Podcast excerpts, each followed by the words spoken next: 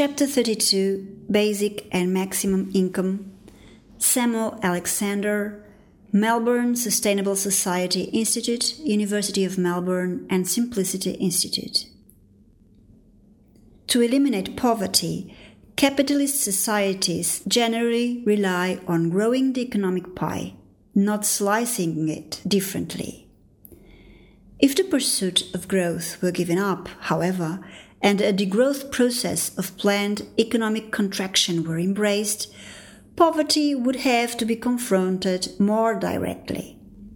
Among other things, this would require a restructuring of the property and tax systems for the purpose of redistributing wealth and ensuring everyone had enough.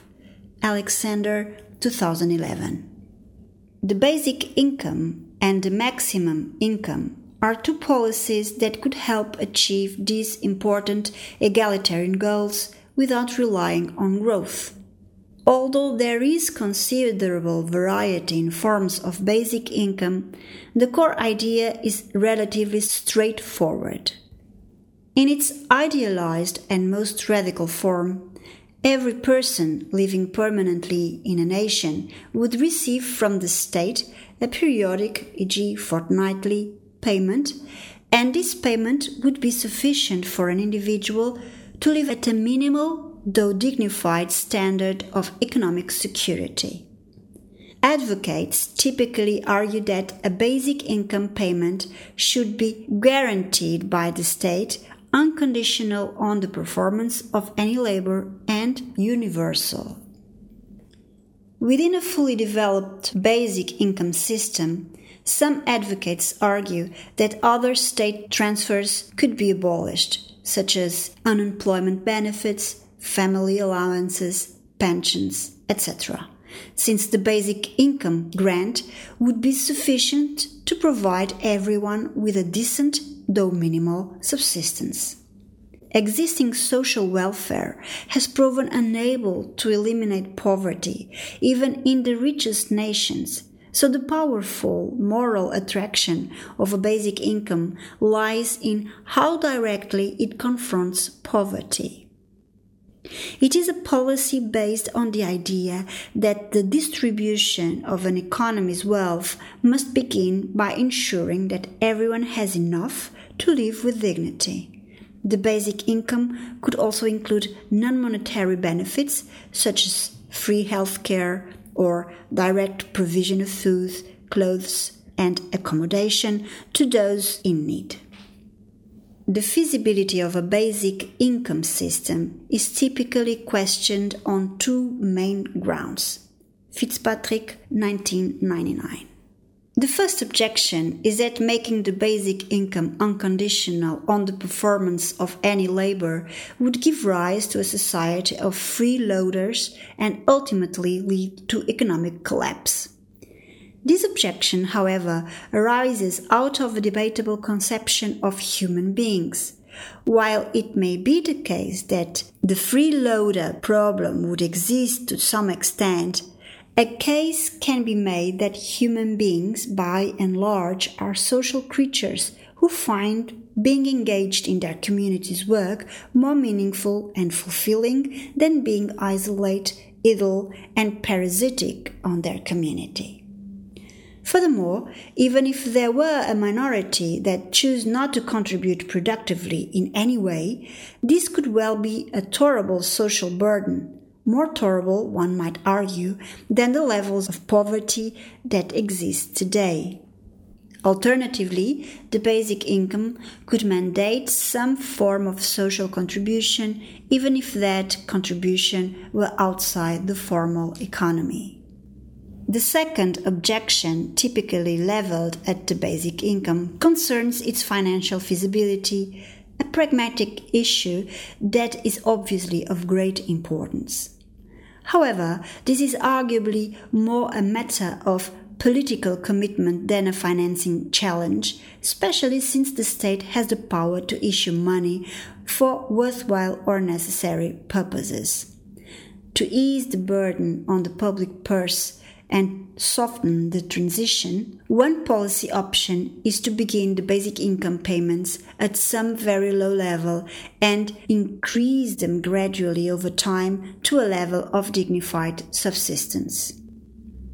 Another option would be to establish a negative income tax system, which differs from a basic income in that it provides a tax credit to people, not universally, but only to those with incomes below the subsistence level. This would provide low income earners with a guaranteed minimum income, but via an alternative route. Over time, the negative income tax system could evolve into a basic income system. The social benefits of a successful basic income system would be profound and far reaching. Beyond eliminating poverty and economic insecurity, its institution would also strengthen the bargaining position of employees, since it would give people a property right that was independent of their paid employment and thus more power to demand decent working conditions.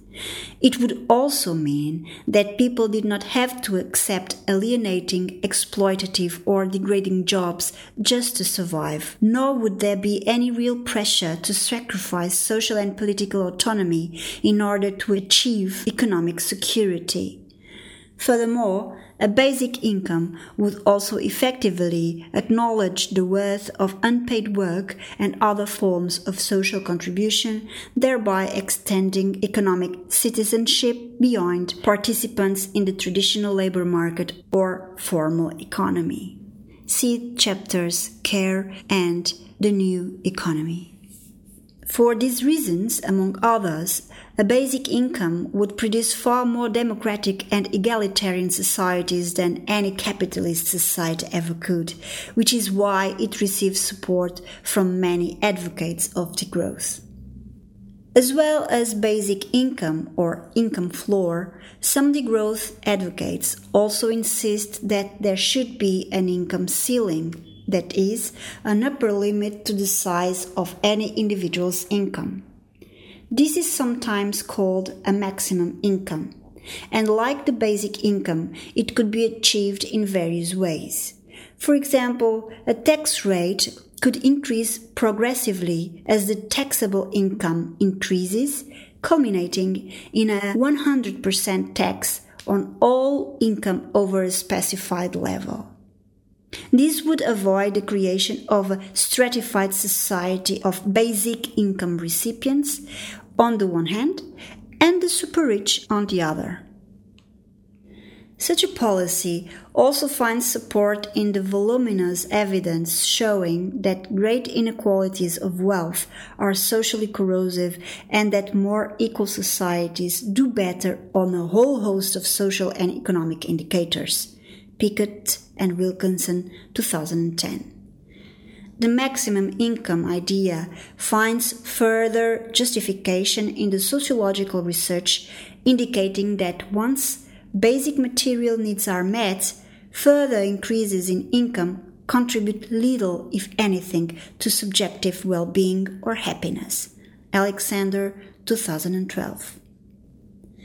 What this research suggests is that high incomes are essentially wasted so far as well being is concerned, making a maximum income an extremely important means of avoiding wasteful consumption and creating more egalitarian societies. The tax procured from the maximum income could be used to fund a basic income.